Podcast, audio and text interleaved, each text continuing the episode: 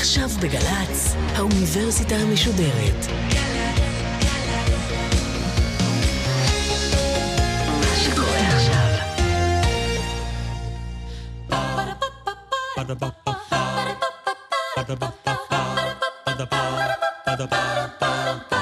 האוניברסיטה המשודרת בשיתוף מיזם וויז מציגה המדען העירום, מיטב החוקרים בישראל בשיחה עם בן שני אחד על אחד מול קהל. והפעם שיחה עם הפרופסור דורון קליגר, ראש החוג לכלכלה באוניברסיטת חיפה, על כלכלה התנהגותית וקבלת החלטות. עורכת ראשית מאיה גאיל. ערב טוב לכם, ערב טוב לקהל כאן בבר שאנן בחיפה. ערב טוב למאזיני האוניברסיטה המשודרת בגלי צה"ל. האורח שלנו הערב, הפרופסור דורון קליגר, חוקר ענף צעיר יחסית של הכלכלה, כלכלה התנהגותית. הכלכלה ההתנהגותית מנסה להסביר תופעות כלכליות שכולנו מכירים וערים להם, דרכים שבהם אנחנו מקבלים החלטות כלכליות באופן שלאו דווקא תואם את אינטרס התועלת שלנו. למה אנחנו מאמרים בלוטו למרות שברור לנו שהסיכוי לזכות נמוך? זאת שאלה שנענה עליה הערב. ננסה לפחות. ננסה לפחות. למה אנחנו לא חוסכים מספיק לפנסיה? איזה ביטוח מיותר אנחנו קונים, ואיך בדיוק מוכרים לנו אותו? ואפילו נגיע לשאלה כיצד מזג האוויר משפיע על שוק ההון. הפרופסור דורון קליגר הוא ראש החוג לכלכלה באוניברסיטת חיפה. הוא לימד בארצות הברית בבית הספר למינהל עסקים וורטון של אוניברסיטת פנסילבניה. פרופסור קליגר, בוא נתחיל דווקא בכלכלה המסורתית. מה היא אמורה בעצם להסביר? איך אנחנו מקבלים החלטות שמה, שמייצרות עבורנו יותר כסף? אוקיי, okay, מה שאנחנו מכירים היום ככלכלה המסורתית קיבל הרבה תאוצה בספר שנכתב על ידי שני חוקרים ששמותיהם זה פון נוימן ומורגנשטרן בשנות ה-ארבעים, ואותם חוקרים בעצם עיצבו כמה אקסיומות, כמה הנחות יסוד שמבססות בעצם, עליהן בנוי, בנויים כל המודלים הכלכליים הרציונליים שאנחנו מכירים היום. אני זוכר שלפני שנה ישב בכיסא שלך פרופסור אומן, זוכה פרס נובל בכלכלה, והסביר את כל ההתנהגויות שלנו כהתנהגויות רציונליות, גם אלה שהן לא רציונליות. בסופו של דבר הוא אמר, האדם תמיד רוצה לשפר את הערך שלו, לשפר את הערך של מה שהוא מרוויח, שמקבל. נכון. זו הרציונליות. או. כלכלה רציונלית, אדם רוצה להשיא את עושרו, וגם יודע בצורה הכי טובה לעשות את זה. זאת אומרת, גם אם הוא עושה פעולה שלכאורה נראית לנו לא רציונלית, בסוף היא נועדה כדי להגשים מטרה רציונלית. הוא נתן לזה דוגמת הטרוריסט לצורך העניין, מבצע פעולה שהיא לחלוטין לא רציונלית, אפילו פעולת התאבדות. אפשר להסביר את זה כאל משהו ש- שרתום לכדי השגת המטרה. תמיד ההחלטות הן רציונליות. אז זאת דוגמה באמת שאפשר להלביש מודל רציונלי על החלטות שנראות מאוד קיצוניות. אם אנחנו שופטים בצורה ככה יבשה, לפי האקסיומות, כן, אותו אדם באמת ממקסם את המטרה שלו, והשאלה אם הוא עושה את זה בצורה האפקטיבית ביותר. אם כן, אז ההחלטה הזאת לא יכולה להיחשב כלא רציונלית. ובסופו של דבר, מה, מה מניחה הכלכלה המסורתית? שכל אחד מאיתנו יודע בתוך תוכו לקבל את ההחלטות הנכונות שישפרו את הערך של הנכסים שלו? נכון, ואפילו קצת יותר מזה. לא רק שיודע, אלא אין שום מאמץ לעשות את החישובים כדי להגיע לתוצאה הנכונה הזאת. מה, ככה התנהל המחקר של הכלכלה לאורך כל השנים, עד שהגיעה הכלכלה ההתנהגותית? אז למרבית הפלא, זה היה המיינסטרים, אבל זה לא כל כך מוזר כמו שזה נשמע, כי בסך הכל, בשורה התחתונה, המודל הזה ידע להסביר די הרבה דברים.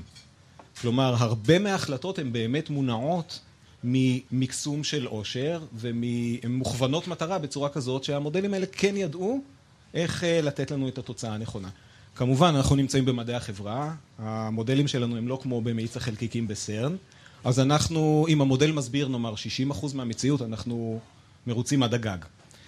וכמובן שהיו הפרות של המודל הזה לאורך זמן, אבל הסתכלו על זה בתור סטיות תקן מסוימות, כאשר לאט לאט הצטברו עדויות שיש גם שיטתיות בתוך הטעויות האלה. אבל אמרנו, הבנתי שיש גם כן מושג שמתאר את האיש שמקבל את ההחלטות הרציונליות האלה. האיש שיודע למעשה את הכל, יודע לבחור את, ההחלט, את הבחירות הנכונות כדי למקסם את הערך של הנכסים שלו. נכון, אם אנחנו מסתכלים באבולוציה, אז uh, ההומו אקונומיקוס, זה אנחנו כנראה, uh, אמור לדעת את כל הדברים האלה. הומו אקונומיקוס. כן. מה ההסברו של המושג הזה? דיק טיילר, אחד מהמובילים בתחום. דרך אגב, שפישט קצת את השם הזה, הוא קורא לאנשים פשוט איקונס. אז אותם איקונס, מה הם עושים? האיקונס האלה כמובן נשמעים להנחות הרציונליות כמו אלה ששמענו. הם ממקסמים פונקציית תועלת, שהפונקציה הזאת היא בעצם מסבירה איך אנחנו ממקסמים את העושר שלנו. את העושר בעין. כלומר, הנה קיצור דרך ראשון, עושר באלף, איך ממקסמים אותו. כלכלה בתוך מדעי החברה בעצם הסתפקה בלהגיד, נניח שאם יש לך הרבה כסף, אז אתה תוכל גם למקסם את שאר הדברים. ואז לפונקציה הזאת בעצם יש תכונות מאוד מסוימות. כמו שאמרנו, המטרה של הפונקציה היא למקסם עושר. הפונקציה הזאת עולה לכן וכאורה. כלומר, ככל שיש לנו יותר כסף, אנחנו יותר מאושרים. זאת הנחת היסוד של הכלכלה המסורתית. נכון. כאשר, בנוסף, הפונקציה הזאת עולה בקצב הולך ופוחת. כלומר, נורא חשוב לנו השקל הראשון שנרוויח, גם השקל השני חשוב, אבל פחות מהראשון. זה מוסיף לנו עושר באלף, אבל פחות ופחות. אז זה, על זה אתה מסתכל על המקומות שבהם אנחנו כבני אדם לא מתנהגים על פי, על פי אותה פונקציה? נכון. ובעצם נגעת בשתי נקודות. אחת, השאלה מי מקבל את ההחלטות, והאם אנחנו מקבלים החלטות וממקסמים את העושר באלף שלנו או של אחרים. וההחלטה השנייה, מה נראה לנו באמת הגיוני לעשות שהוא מעבר למודל. אז בואו תגדיר לי בעצם את הענף הזה שאנחנו אומרים שהוא ענף צעיר יחסית בכלכלה, הכלכלה ההתנהגותית. מתי מתחילים הכלכלנים להבין שהם צריכים איזשהם מודלים חדשים כדי להסביר את, את האופן שבו אנחנו מתנהלים כשאנחנו רוצים להעשיר את עצמנו? אז uh, ההתחלה בעצם התחילה בכלל לא בכלכלה, התחילה אצל שני פסיכולוגים, uh, עמוס טברסקי ודניאל קהנמן. לאחר שנים דניאל קהנמן קיבל פרס נובל על העבודות שלהם. עמוס טברסקי לא קיבל את הפרס מסיבה טכנית שלא נותנים פרס נובל לאדם לאחר שהוא נפטר. אז העבודות שלהם, אלה שני פסיכולוגים שישבו באוניברסיטה העברית והסתכלו ככה מבחוץ, איך אומרים, אורח לרגע רואה כל פגע, הסתכלו על המודלים הכלכליים ואמרו, תראו, זה לא עובד וזה לא עובד וזה לא עובד, שזה בסדר, לא, המודל לא חייב להסביר את הכל, אבל יש מכנה משותף בחלקים האלה שלא עובדים.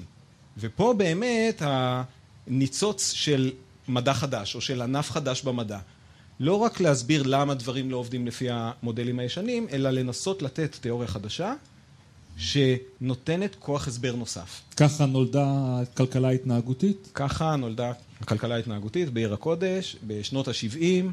בשנות ה-תשעים הם כתבו עדיין עוד כמה עבודות מאוד מאוד חשובות. ופרס הנובל, תחנות הצדק, תחנות לאט, ב-אלפיים ושתיים, אם אני לא יודע. שהם למעשה מה? יוצאים אל השטח, צופים על האופן שבו אנחנו מתנהלים, מקבלים את ההחלטות שלנו, ומה הם מזהים שם? כן, הם יוצאים אל השטח, ודרך אגב, הם גם עושים מה שנקרא תרגילי מחשבה. אומרים, אנחנו יודעים כלכלה, ואנחנו לא היינו מתנהגים ככה. אז באותה אה, גישה, בעצם במקום אותה פונקציית תועלת, יש פונקציה אחרת, שנקראת פונקציית ערך, Value Function. ה-Value Function, בניגוד לפונקציה הכלכלית, היא בכלל לא מסתכלת על עושר. כמובן שלעשות כסף זה טוב, אבל אנשים ממוקדים יותר בהאם הם הרוויחו או הפסידו מהמהלך. כלומר, מסתכלים עם דגש יתר, דגש לא רציונלי במרכאות, על האם הרווחתי או הפסדתי מכל שלב בתהליך. כלומר, אם אנחנו מפסידים שקל, אנחנו מרגישים לא טוב, למרות שיכול להיות שבהסתכלות של לייפטיים, השקל הזה לא משנה. אז מה למעשה אומרת תורת הערך? אז אחד הדברים שנתפסים בתורת הערך בעצם, כמו שאמרנו, היא מוגדרת על רווחים והפסדים.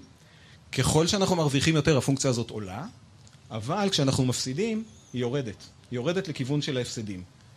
והיא יורדת בצורה מאוד מאוד תלולה, הרבה יותר תלולה מאשר עלייה לרווחים. כלומר, אם ניקח סיטואציה של, נניח שאני מטיל מטבע כרגע, ואם המטבע יתפול על עץ, מי שישחק פה מולי, מי שיתנדב יקבל מאתיים שקל, ואם המטבע יפול על פלי, אתם תיתנו לי מאתיים שקל. מי רוצה להשתתף במשחק הזה?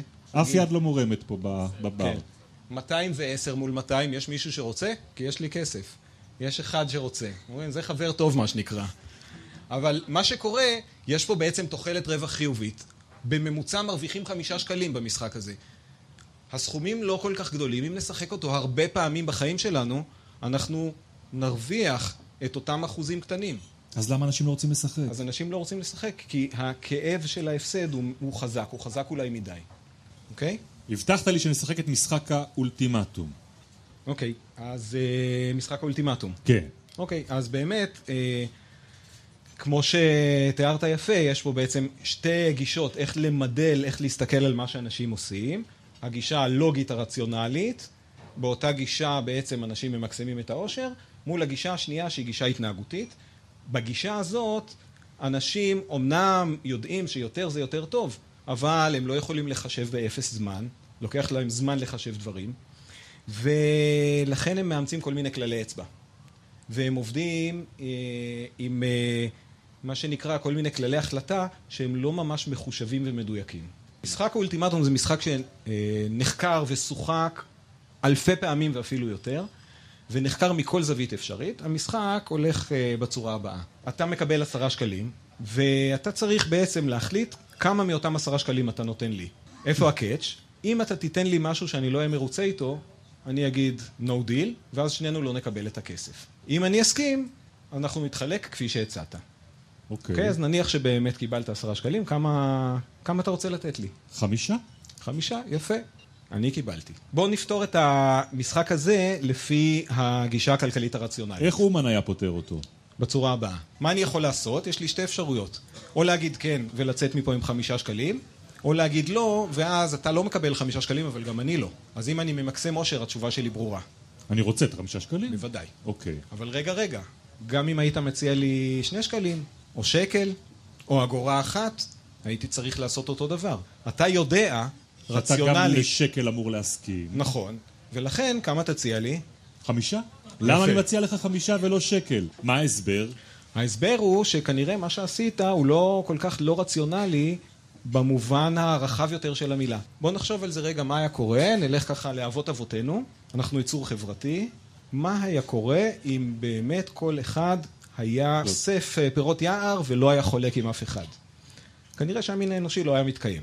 אנחנו יכולים גם לראות שיש תועלת בלחלוק עם אחרים. ופה אנחנו מתחילים להבין שבעצם אותם הטיות רומזות לנו על דברים שהם בכלל לא טיפשיים. יכול להיות שיש, אנחנו פשוט הרבה יותר עשירים מאשר אותו מודל סטנדרטי. אז בואו ספר לנו על הטיות שכולנו מכירים בהתנהגות היומיומית שלנו, רק לא ידענו שיש להם שם ושאתם יודעים אה, לחקור אותם okay. ולמצוא אותם. אז יש כל מיני תופעות, והתופעות האלה לא מוסברות על ידי הכלכלה הרציונלית. למשל, רכישת אה, לוטו, לוטו, יחד עם אה, סלידה מסיכון או רכישת ביטוח לאוטו. Okay. אותה פונקציה תועלת לא יכולה להסביר למה אנשים בו זמנית מבטחים בביטוח רשות כמובן. את הרכב, וגם הולכים וקונים לוטו. כי אחת ההתנהגויות פה היא שונאת סיכון, והשנייה היא מחפשת סיכון. יש פה שתי התנהגויות סותרות. נכון. מה שונא סיכון? שונא סיכון, אחד שקונה את הביטוח. אומר, אני יודע שהנזק הוא נזק יקר מאוד. יכול להיות שיהיה נזק, יכול להיות שלא. אני מוכן לשלם כדי שאם יהיה נזק, מישהו אחר יישא בו. אני לא אסתכן בעלויות של הטוטל לוס. נכון. אוקיי. מה לא הגיוני בלקנות כרטיס לוטו? לא בהכרח לא הגיוני, אבל מחפש סיכון. יש לי עשרה שקלים בטוחים בארנק, אני עכשיו קונה כרטיס הגרלה. אז או שהפסדתי את עשרה שקלים, או שהרווחתי. אז למה באמת אנשים בסופו של דבר קונים כרטיס לוטו, שזה הדבר הכי לא הגיוני לעשות? אין סיכוי לזכות בלוטו. א', אנשים לא רק ממקסימים עושר. יכול להיות שהריגוש במשחק הוא חלק בעצם מהמוצר הזה שנקרא לוטו. אז מה עשו במפעל הפיס? אה, בעצם, אם אני רוצה ריגושים, אז אני נהנה במרכאות מכרטיס הלוטו הזה, עד יום ההגרלה. אבל אני לא קונה בינתיים עוד כרטיסים. אז בוא נעשה פטנט חדש. כלומר, הרווח או ההפסד יהיו מיידיים. ואז הוצאתי עשרה שקלים, הרווחתי או הפסדתי, אני רוצה להמשיך, אני צריך עוד עשרה שקלים. הדבר הזה, לשמחתי, יבוטל. אין יותר מכונות הימורים בחדר האחורי של הקיוסק, ששם אפשר להפסיד את המשכורת. אוקיי, בכלל, כל הנושא הזה של, של הימורים ושל לוטו, יש בו הרבה דברים שהם לא הגיוניים, נכון? נכון. דבר איתי על ההטיות. בוא ניתן עוד דוגמה של לוטו. אוקיי. אתם אוהבים למלא ימי הולדת? מי, מי שממלא לוטו ממלא ימי הולדת? בדרך כלל. אתה מתחיל סתם, שלך, נכון? של אשתך, של הילדים, כן? עכשיו, אם אתם רוצים למקסם את הרווח הכספי, קודם כל אתם יודעים שלוטו זה עסקה די גרועה, כי בממוצע הפרסים זה רק חצי מהתשלומים. כלומר, בתוחלת, כפי שזה נקרא בסטטיסטיקה והסתברות, מפסידים חמישים אחוז. אבל אם כבר רוצים למקסם את הסכום הזה, לא כדאי למלא ימי הולדת. למה לא כדאי? כי אם כולנו ממלאים ימי הולדת, ואכן אנשים עושים את זה, אז אם היה וזכה בגורל מספר בין אחד לשתים עשרה, כנראה שיהיו לנו הרבה שותפים בפרס. כלומר, האסטרטגיה הזאת היא לא טובה, במובן שהסיכוי לזכות הוא אותו דבר, אבל גם הסיכוי לקבל, שות... הסיכוי לקבל שותפים עולה. דבר שונה הוא, הנה, נכנס החלק הלא רציונלי, כי אם אנחנו ממלאים את זה בשביל איזשהו סיפוק וחוויה וכיוצא בזה, באיזה הרבה יותר כיף גם לזכות עם מספר היום הולדת שלי או של הילדה שלי. אז הנה עוד סטייה פה במודל הרציונלי. מה זו הטיית הסטטוס קוו? אוקיי, הטיית הסטטוס קוו, הטיה מאוד מאוד חזקה, אולי הכי חזקה אה, שאנחנו צופים בהתנהגות אנשים, והיא אומרת שכשיש לנו שתי ברירות, אחת לעשות משהו והשנייה לא לעשות אותו, אנחנו נוטים בצורה חזקה ללא לעשות כלום. שב ואל תעשה. שב ואל תעשה. איפה אנחנו רואים את זה? למשל, שנחזור הביתה היום, נראה את הערימה של המכתבים מהבנק שלא פתחנו, ליד הטלפון. יש מגירה. ובסדר, גם לי יש כאלה. אז זאת דוגמה אחת. דוגמאות יותר רציניות זה כרטיסי תרומת איברים. אוקיי. יש, אפשר לחלק בצורה גסה את מדינות שיש בהן מנגנונים לתרומת איברים לשתי קטגוריות. קטגוריה שבה שיעור ההשתתפות הוא כעשרה אחוז, וקטגוריה אחרת ששיעור ההשתתפות הוא כתשעים אחוז. למשל, ניקח שתי מדינות דומות. בגרמניה תורמים שנים עשר אחוז, באוסטריה תורמים כמעט מאה אחוז, תשעים ותשעה אחוז. למה הם יותר, מה? למה? נדיבים, יותר ליברליים, יותר אנשים יותר מודעים? לא, הם פשוט, כשמקבלים את רישיון הנהיגה, יש שני מנגנונים טיפ-טיפה שונים בקבלת ההחלטה. יש מדינות שבהם כדי לקבל כרטיס אדי, כדי בעצם להסכים לתרום, אתה צריך לסמן וי קטן, אני מסכים בזאת לתרום את עבריי, אם חס וחלילה יקרה כך וכך. יש מדינות שאומרות בעצם את הגישה ההפוכה. כל עוד לא אמרת אחרת, אתה בפנים. אתה לא רוצה, אין שום בעיה. זה גם לא כל כך קשה, תו, מה שנקרא opt-out. לצאת החוצה מהתוכנית, רק תסמן וי. עשרה אחוז מסמנים וי. גם כאן וגם כאן, והנה התוצאה. אנחנו נוטים פחות להיות אקטיביים בכל, ה... נכון. בכל המהלכים האלה. נכון. אנחנו נוטים לאינרציה, אנחנו פחות עושים דברים. אני, יש לי את הבעיה הזאת עם הביטוח הסיעודי. אני, איכשהו נכנסתי לתוכנית של ביטוח סיעודי, ואני לא מסוגל להפסיק את התוכנית הזאת.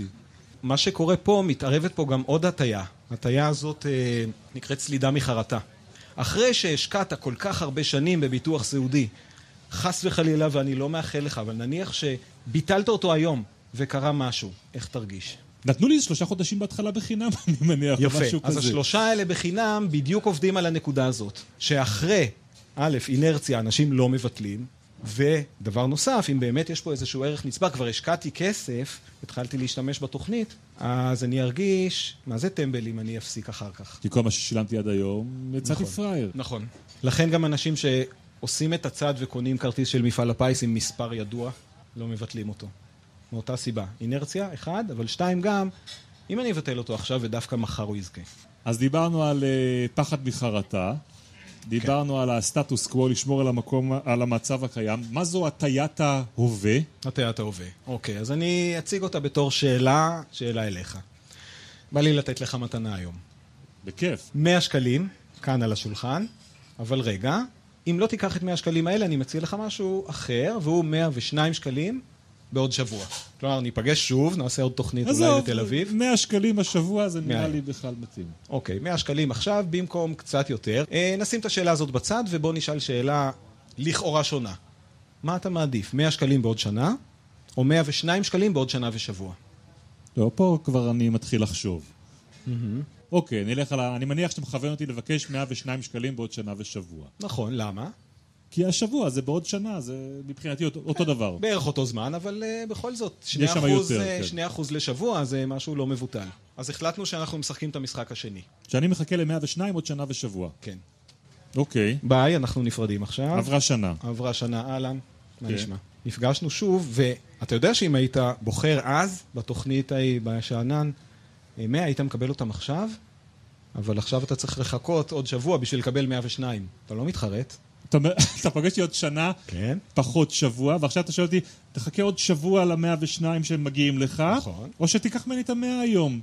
נכון, אבל בעצם ענית לי על זה כבר קודם. אני אקח את המאה היום. נכון. אני אקח גם אז את המאה. חיכיתי שנה ואני אקח את המאה היום. נכון, כלומר אנחנו צופים בעצם היפוך העדפות בצורה שיטתית. רגע, רגע, זה רק אני שאני לא כלכלן בראש שלי יעשה כך, או שרוב האנשים... רוב האנשים עושים כך. ינהגו כמוני. רוב האנשים ינהגו כמוך. למה? יש פה איזושהי מלחמה בין האני הנוכחי נקרא לו, והאני העתידי. האני הנוכחי, באותו רגע שלא קיבל את מאה שקלים, בעצם מרגיש שהוא מפסיד, ואנחנו שונאים להפסיד, אני מפסיד היום את המאה שקלים. אולי בעוד שבוע אני אקבל, כמובן הרבה יותר, אבל אני רוצה את הכסף עכשיו. דבר איתי על הטיה שאני מאוד אוהב את השם שלה, הטיה בשירות האגו. הטיה בשירות האגו. אוקיי, שאלה לגברים בקהל. לגברים הנוהגים בקהל. מי כאן נוהג פחות טוב מהממוצע? יד, שתיים, שלוש ידיים מורמות בבר הגדוש הזה בחיפה. כן. בשביל הדיוק הסטטיסטי, סלחו לי שאני נודניק, אבל אני גם חוקר, בעצם צריך לשאול מי נוהג פחות טוב מהחציון. כלומר, מי חושב שרוב האנשים נוהגים פחות טוב ממנו?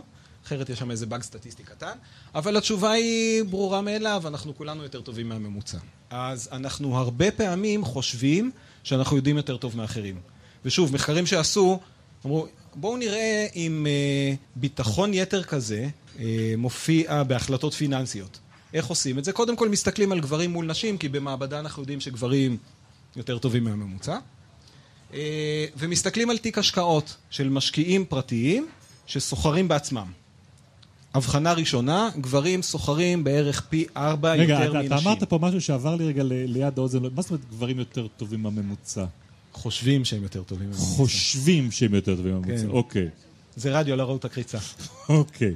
גברים קודם כל מגלגלים את תיק השקעות שלהם. הרבה יותר, הם קוראים את דה מרקר בארץ, או את וול סטריט ג'ורנל בארצות הברית. הם מוכרים וקונים את הדבר הבא. כן. ובעשותם כך, הם מפסידים כסף. כלומר, אם נשווה, אם ניקח תיק סינתטי כזה, של גבר שמגלגל הרבה את המסחר שלו, ונעשה ניתוח סטטיסטי לאחור, ונאשר לו במרכאות רק כל פעולה רביעית, נראה שהוא מרוויח הרבה יותר. זאת אומרת מה, עצם העובדה שהוא חושב שהוא יודע לנהל יותר טוב את התיק שלו, גורמת לכך שהוא מפסיד יותר כסף. נכון, בעשותו כך הוא פשוט מפסיד כסף. זו הטעיה בשירות האגו. נכון, אתה זוכר שהיה בלילה כלכלי לפני כמה זמן תחרות משקיעים? כן. אחד המשקיעים היה תוקי. אוקיי. אתם זוכרים את זה? אז התוקי ניצח ובגדול. זה שיטתי, כלומר זה לא משהו שאנחנו רואים פעם אחת במשחק אחד ולא חוזר על עצמו.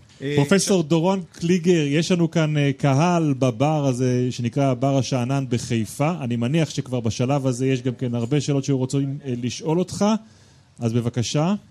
אני הקשבתי עכשיו וקראתי ספרים ותמיד עולה בי השאלה אם זה לא פשוט נכון להגיד שאנחנו פותרים בעיית אופטימיזציה, וכשחוקרים לא יודעים להסביר מה אה, עומד מאחורי ההחלטות שלנו, הם פשוט לא הצליחו למדל עדיין נכון את הבעיה הזו. רגע, רגע, בוא, בוא תסביר לנו. מה זאת אומרת בעיית אופטימיזציה? בעיית אופטימיזציה היא בעצם אומרת שיש לי מטרה, אני יכול להעלות גרף ולסמן עד כמה הגעתי למטרה הזאת, אותה פונקציה תועלת. אני רוצה להיות בפונקציה הזאת הכי גבוה שאפשר, הכי עשיר שאפשר. תחת המגבלות כמובן, וההחלטות שלי קובעות איפה אני אהיה בסוף. אז נכון, אנשים ממקסמים פונקציה, אבל הבדל ראשון, הם אולי ממקסמים פונקציה שהיא קצת יותר עשירה מאשר אותה פונקציה של המודל הרציונלי הקלאסי. כלומר, למשל, אכפת לנו גם מאחרים. קודם דיברת על נחמדות. עכשיו, ברור שיש פה איזו סיבה, כדאי לי להיות נחמד לאחרים, כי בעתיד, אולי גם אם אני לא חושב על זה, אבולוציונית, הרי ברור שבסוף אני ארוויח מזה. עכשיו, השאלה פשוט מה המקדם, שאני אמור להכפיל בפונקציית התועלת מנחמדות שלי.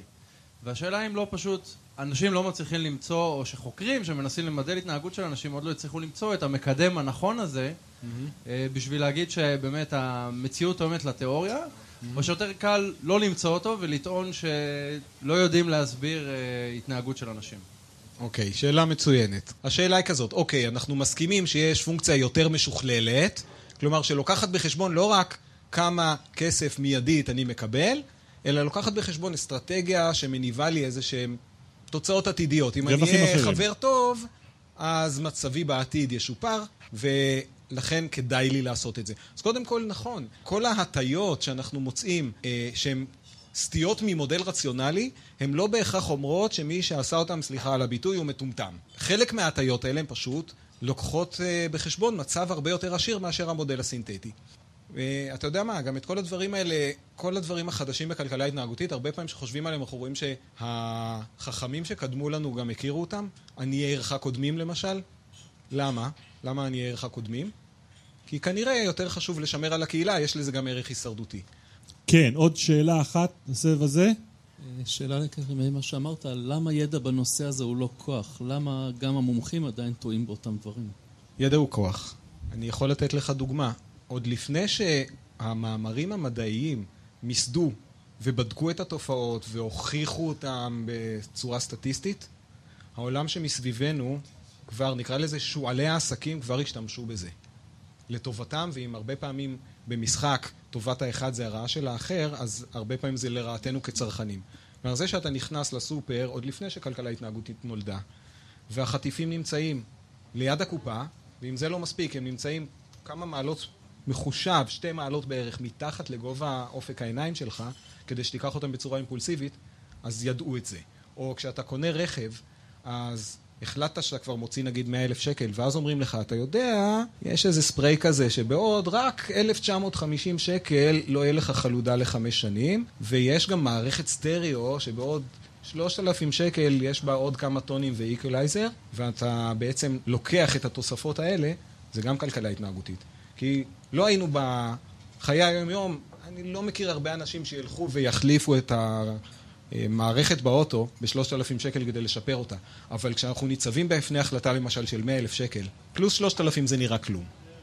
אוקיי? אז יש בעצם איזשהו זום אפקט כזה, שהוא מאוד מאוד התנהגותי והוא לא רציונלי, ומשתמשים בו נגדנו. בינתיים, פרופסור דורון קליגר, אל תלך לשום מקום.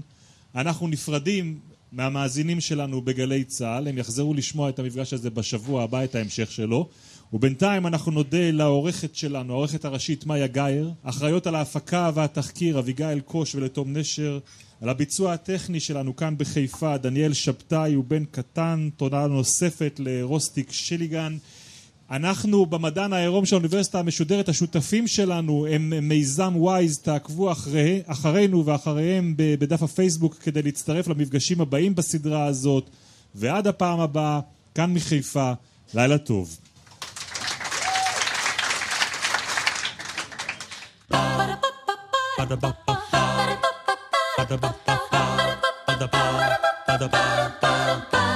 האוניברסיטה המשודרת, המדען העירום. בן שני שוחח עם הפרופסור דורון קליגר, ראש החוג לכלכלה באוניברסיטת חיפה, על כלכלה התנהגותית וקבלת החלטות. עורכות ומפיקות, אביגיל קוש ותום נשר. מנהלת תוכן, מאיה להט קרמן. עורך דיגיטלי, נדב הלפרי. האוניברסיטה המשודרת בכל זמן שתרצו, באתר וביישומון של גלץ, וגם בדף הפייסבוק של האוניברסיטה המשודרת.